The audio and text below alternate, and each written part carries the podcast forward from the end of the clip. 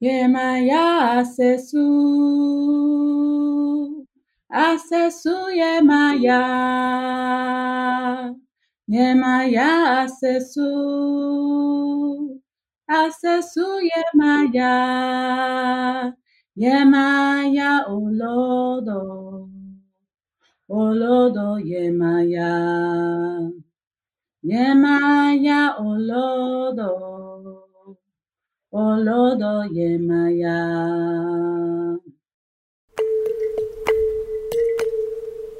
June 1st, 2020. The country has been on fire for the last six days. Last week, officers, well, one police officer named Derek Chauvin, killed a black man in Minneapolis named George Floyd. The officer put his knee on his neck and kept it there for 8 minutes and 46 seconds, even though Floyd kept saying, I can't breathe. He begged, he pleaded, he called for his mama until he ran out of air, went unconscious, and then he died.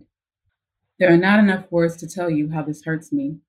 Last week I saw a photo of you, perfect and whole in the safe darkness of my womb. It felt like falling in love. Such tiny, intricate beauty. It was all I could do not to begin weeping, although I could not stop the tears from rolling down my face. And then I think of George Floyd, and I think of his mama, and I think to myself, how on earth will I teach this tiny black person how to survive in this world? How does any black parent do it? I have said that becoming your mother is already humbling me in ways I could never have imagined. Perhaps the most humbling lesson is coming to accept that I cannot shield you from the world, that I cannot protect the most amazing thing I've ever made from harm or violence. I cannot control how you experience the world. All I can do, tiny one, is love you and teach you to be smart, to be mindful, to be kind, to be brave, to be loved, to be free, and pray that is enough and accept that it might not be. I have been afraid of children, afraid to bring little black people here. This world is very cruel. But you chose to come here. You chose me and your father. You chose this moment. There is purpose and meaning and divine intention in this, my willful tiny person. If your destiny is to be here with us, then I will help you walk your path. That is a promise I can keep, no matter where that path leads. I will walk it with you until it is my time to join the ancestors. And you will see, little one, that there is also great beauty and magic in the world. We'll get to experience that together too. I can't wait to show you.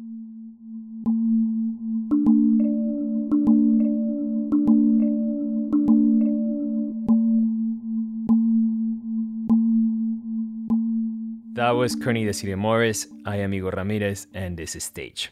You know, producing each one of these episodes is a journey, and I want to thank Courtney and Ashara Ekundayo, our guest host, for actually bringing me closer to my very own roots.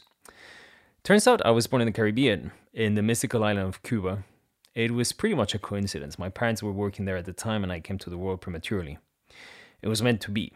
And 37 years later, for me, a white man living now on a different island across the Atlantic and the Mediterranean, where we have our own goddess, Tanit, I get to draw so many parallelisms. And at the same time, I acknowledge the difference and the hardships of some situations. I really hope this episode opens up a learning process for you in the same way it did for me. After all, we all have something to heal. I leave you now with Ashara. Hope you enjoy it.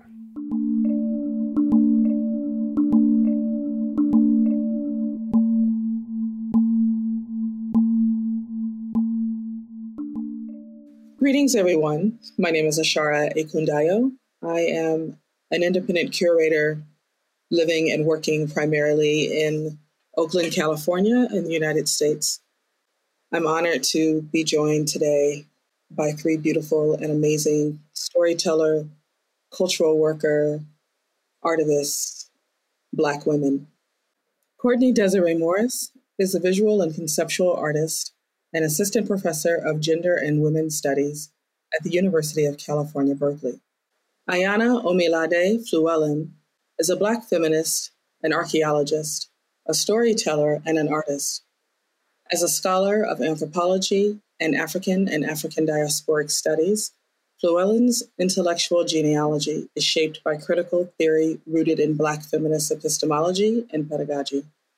Flewellen is also the co founder and current president elect of the Society of Black Archaeologists and sits on the board of Diving with a Purpose. Flewellen has been featured in National Geographic, Science Magazine, and PBS, and regularly presents her work at institutions, including the National Museum for Women in the Arts. Sharon served as anchor artist for the Austin Project, produced by Dr. Omi Oshun Joni L. Jones and the John L. Warfield Center for African and African American Studies at the University of Texas at Austin, where she first met and worked with Courtney.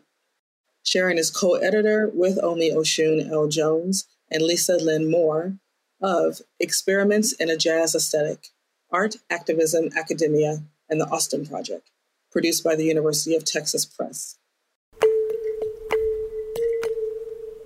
Ayana as artist whose creative practices are also rooted and draw from Ifa and Orisha cosmologies. Can you share your thoughts about the work?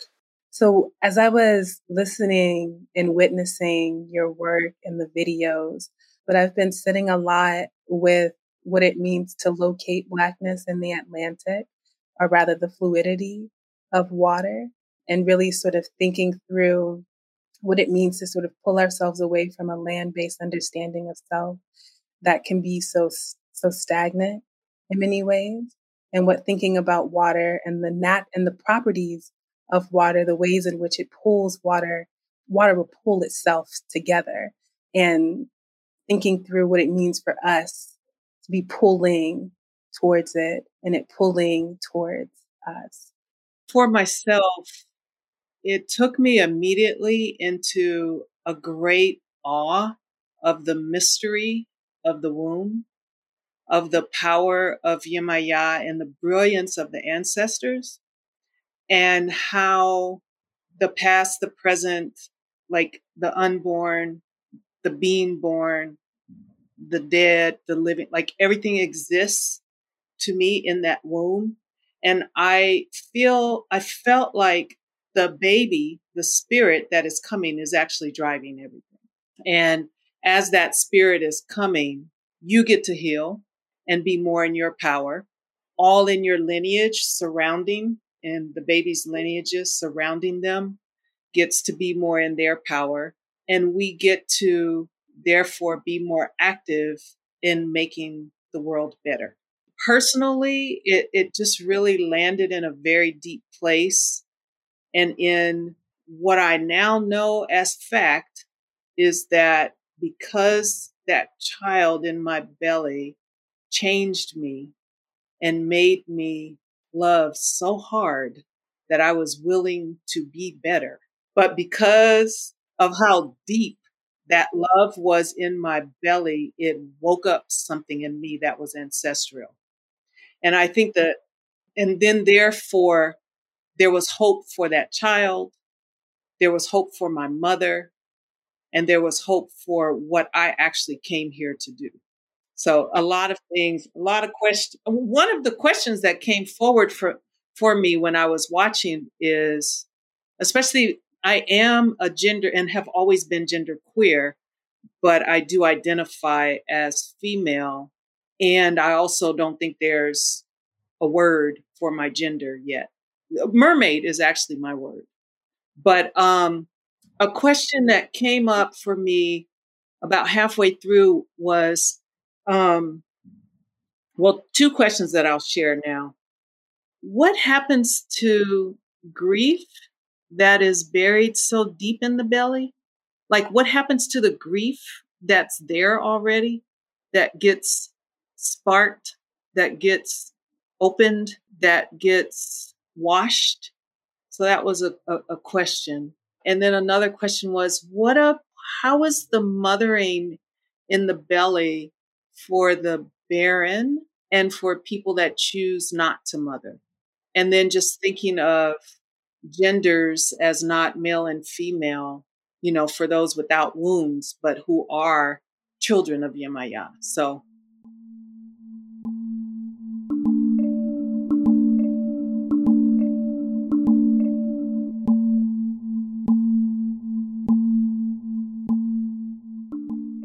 I really have so much more um, respect and appreciation for the ocean as a queer landscape or as a kind of a, a kind of queer ecological uh, space. And, you know, queer in the sense that it is, uh, that it is fluid, queer in the sense that it is unknowable, queer that in the sense that it is inscrutable, queer in the sense that it demands um, a certain kind of opacity um, and refuses to sort of be knowable in its entirety. That it has this really deep capacity for change, right? Um, and and kind of rejects any attempts towards containment. And that, for me, is how I, I really think about queerness. In its essence, is this kind of refusal of containment and definition and and rigidity. And you know, for me, what's so interesting about Orisha cosmology and, and Ifa is like it's very revealing, I think, that the two Orisha who are associated with the ocean are, are also deeply queer. You know, Olokun, you know, who rules the depths and the bottom of the sea and is is male and female and neither and both. And that's, you know, that's kind of normalized in a way that I think is really productive. But then Yemaya also is known um, in the tradition, like there are patakis but did you read about Yemaya that she has also a deep affinity for queer for queer children, right? Like many of her children are queer. And this is one of the kind of defining um, markers of her. And I think it really speaks to like this sense of motherhood as a, a practice of love that's really expansive.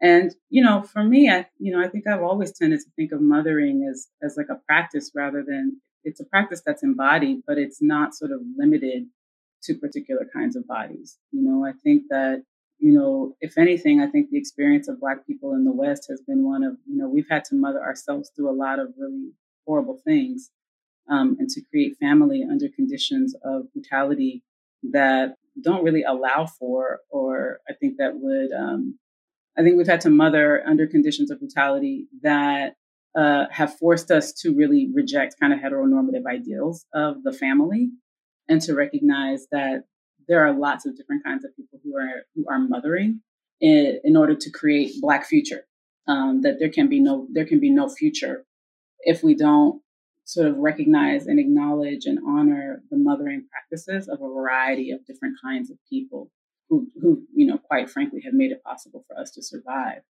what came up for me at first was really my own relationship to the ocean being omo olokun being omo yemaya being a practitioner of Ifa and also having uh, a Dharma practice as well. You know, the conversations on impermanence and fluidity and moving in a practice and these there's something about me witnessing the joy of you in this new state of motherhood and thinking about my state of motherhood that the two children that that I did birth through my body will be 30 and 35 years old this year. And so we have these conversations around safety.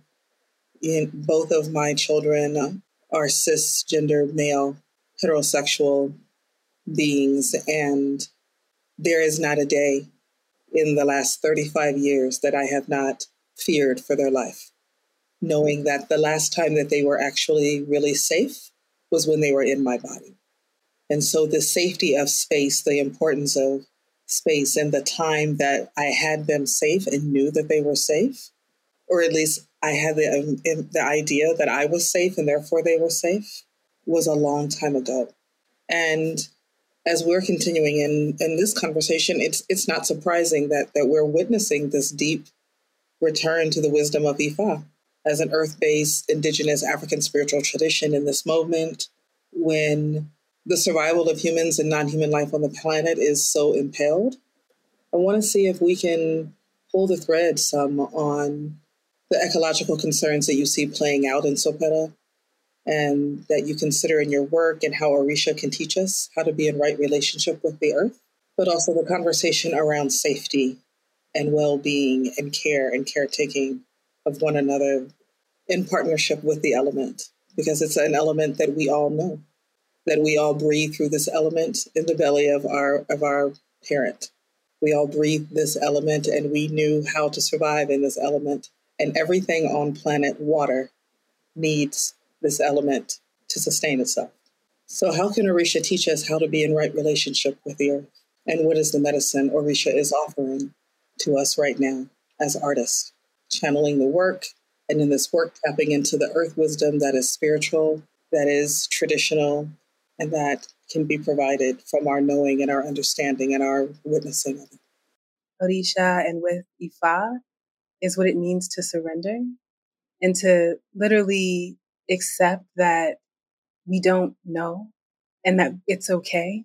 And there's a way that with Yemaya and the vastness, with Olokun in their depths, there is a truth that we do not know, and yet a knowing that we're held and cared for. And I feel like that comes up so thoroughly for me when I think about history and memory and what it means to go to water spaces to do that kind of healing work because there's knowledge held there. And the knowledge that is held there is shared with us through that practice of surrender, right? So nothing that I uncovered, nothing that Courtney has um, uncovered and breathed life into feels like it's hers or mine. It feels like it was allowed for us to be in this space, to be privy to this knowledge, that there's a way that with ocean, with ocean that literally is covering and uncovering histories that are held in our waters, that we are being allowed to know things. And if we surrender to that, that like that process, instead of like grasping towards this Western notion of like expertise, and we have to know, we have to know, we have to know.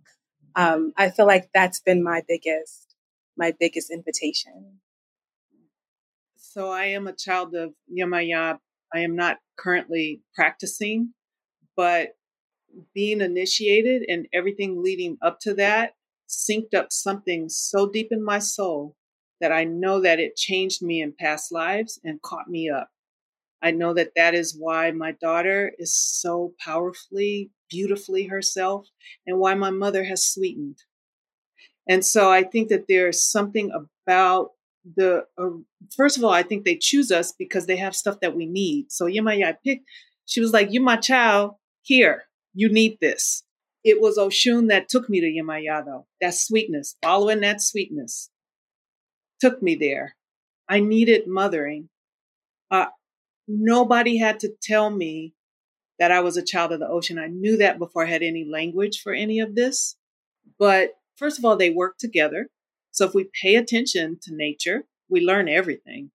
And one of the things that's clear is, you know, they work together. And so how how we can fully be ourselves, stand open, as Ayana says, surrender and contribute and participate, I think are some of the lessons. But more than anything, for me, it carried me, it activated blood memory in a way that I think my soul before it came intended for me to understand. So I don't have to have literal language for it. I don't have to intellectually be able to talk about it. But in my bone marrow, as Laurie Carlos would say, I know the truth. Ashe.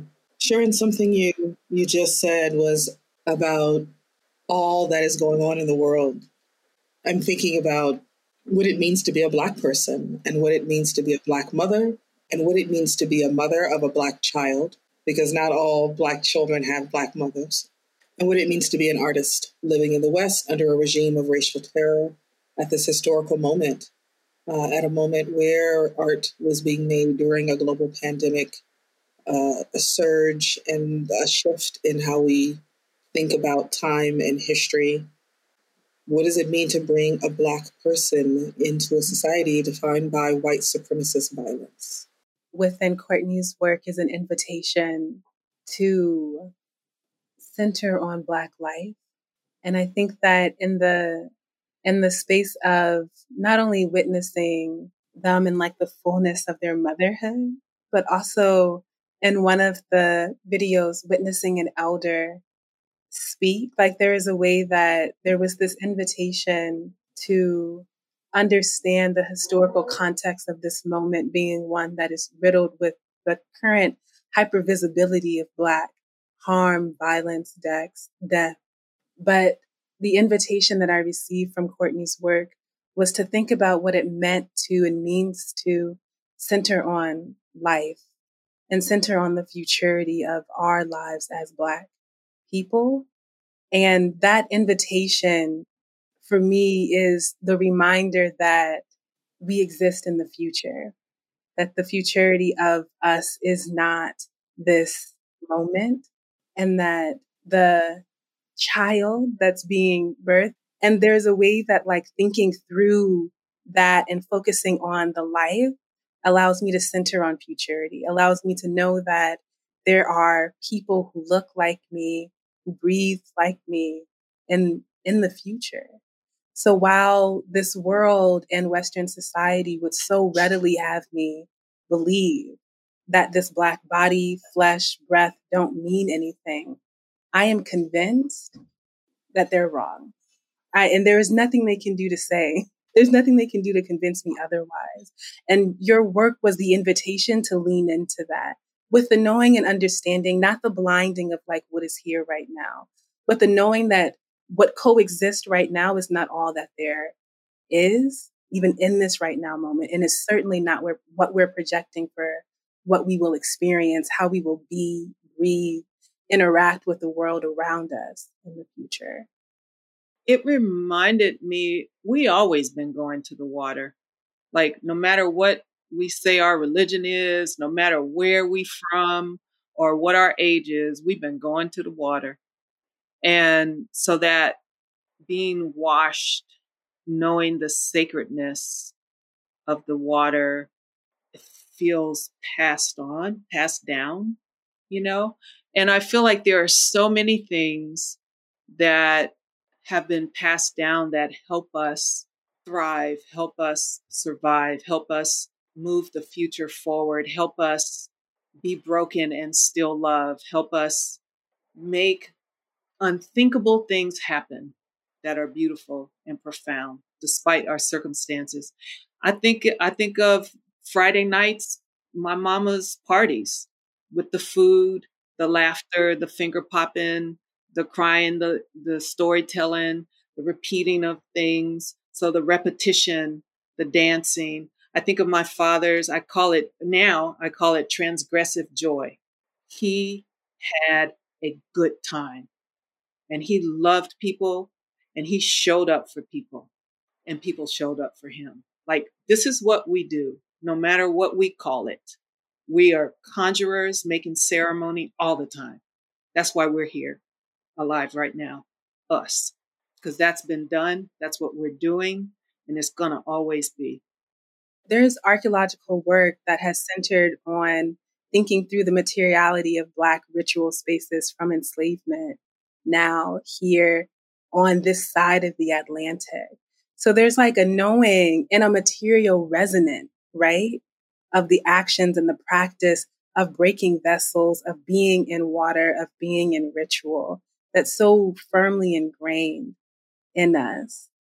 Ayana, let, let's talk more about this Black archaeology and about diving with a purpose, which I see the vision of the work that you are doing says that it's an organization providing education and training programs, mission leadership, and project support services for submerged heritage preservation and conservation projects worldwide with a focus on the African diaspora.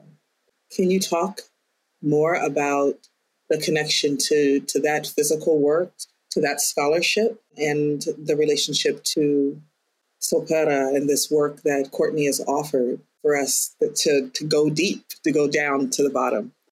Diving with a purpose feels like the future of historic preservation that's happening now.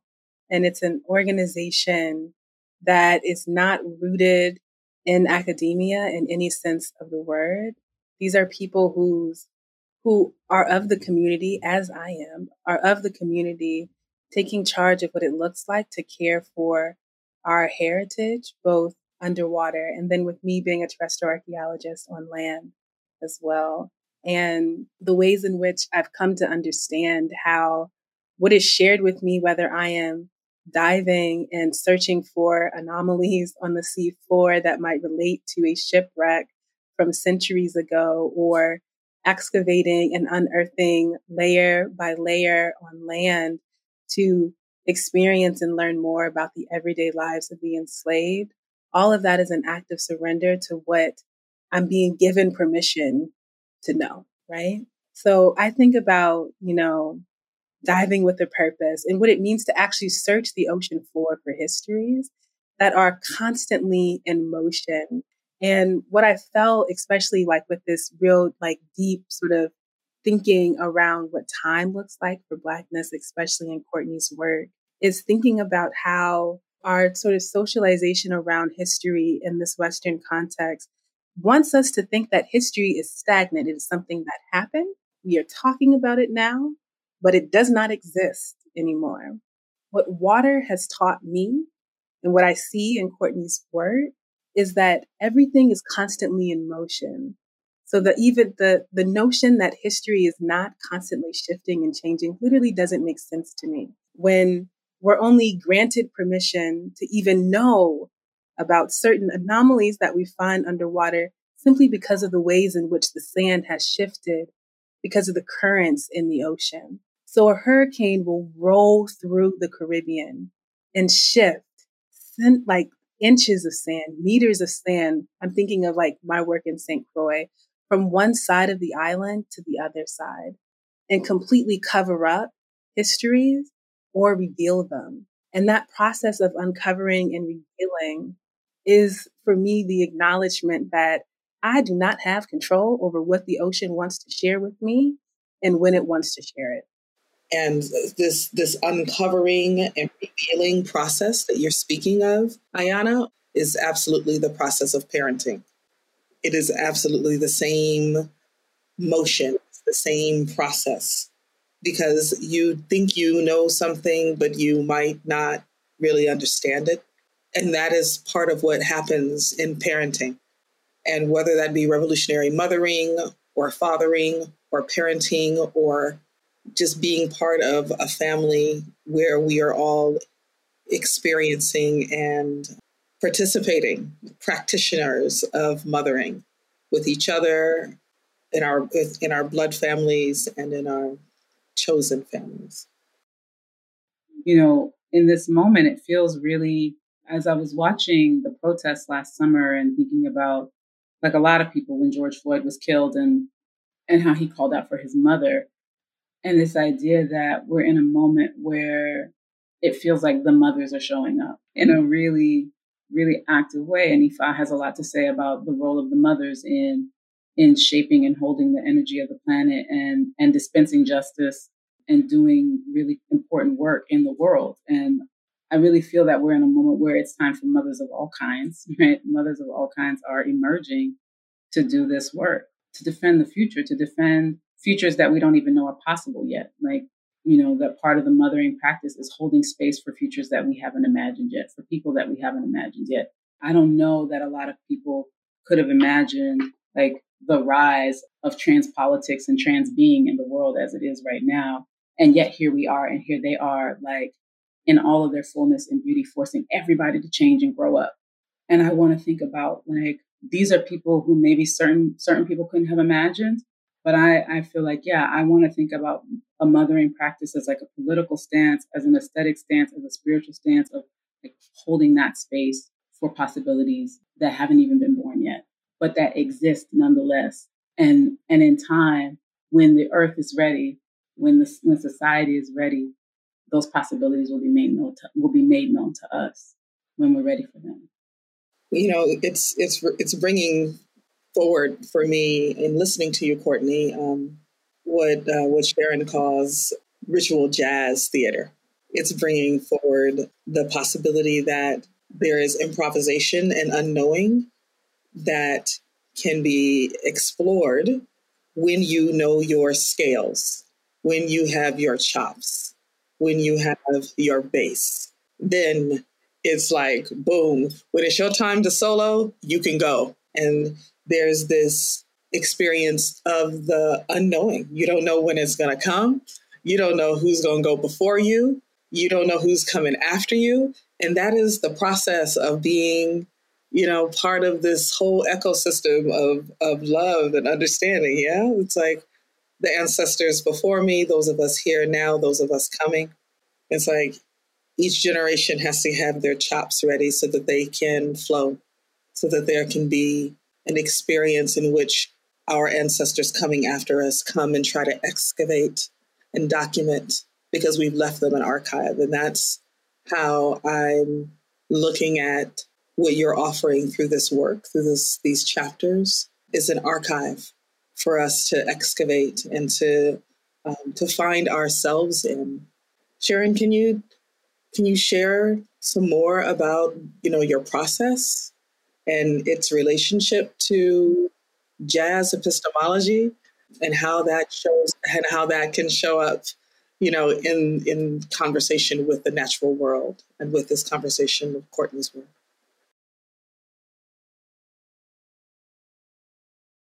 the most important thing is to be present and so that is uh, this this what you said ayana about surrender there is a powerful surrender that has to happen when you choose to be present. And in being present, like you were saying, Ashara, you're there with all your training, with all your chops, with all your experiences, and you are knowing nothing. You're listening for the thing that you don't know. You're not trying to play the same note. You're not trying to write the same piece. You're listening for the thing that wants to come through. Like I feel like my writing happens through my right ear. It's the ancestors. They come through and they get in, and I open to them, and the stories that want to come, come. I work hard. I research. I pray a lot. I'm really just trying to tell stories as good as my, right? And I'm really just trying to tell stories as good as my family tells stories, where everything's happening all at the same time. And there is always a prayer that gets activated. And the family history is the point. And really, the process of being present inside of that activates my own growth because everything that they did was for me. Everything that I do is for my child. Every way that I that I show up is because I want to contribute and I am held and I am lifted. So the being present is a deep thing. It's all of that at the same time. It's the deep listening from a place of surrender that allows spirit to come in. It's the activation of what you don't know that creates magic. And it's the magic that gets stirred by simultaneity, polyrhythms, the dancing, the singing, the spoken word, the collective intention that happens in witnessing and participation. So it's all of that. Today's artist was Courtney Desiree Morris. Our guest journalist was Ashara Ekundayo. Remember to check out our platform on www.stage.tba21.org. The editor in chief of Stage is Francesca Thyssen-Bornemisza. Carlos Urroz is the director of Thyssen-Bornemisza Art Contemporary. Soledad Gutierrez is our content curator. John Aranguren is our curatorial assistant. Our producers are Soledad and myself, Igor Ramirez. Nina Speranda is our project manager. This episode was edited by Anna Esteve, and our theme music is by Carl Michael von Hauswolff. Thank you for listening.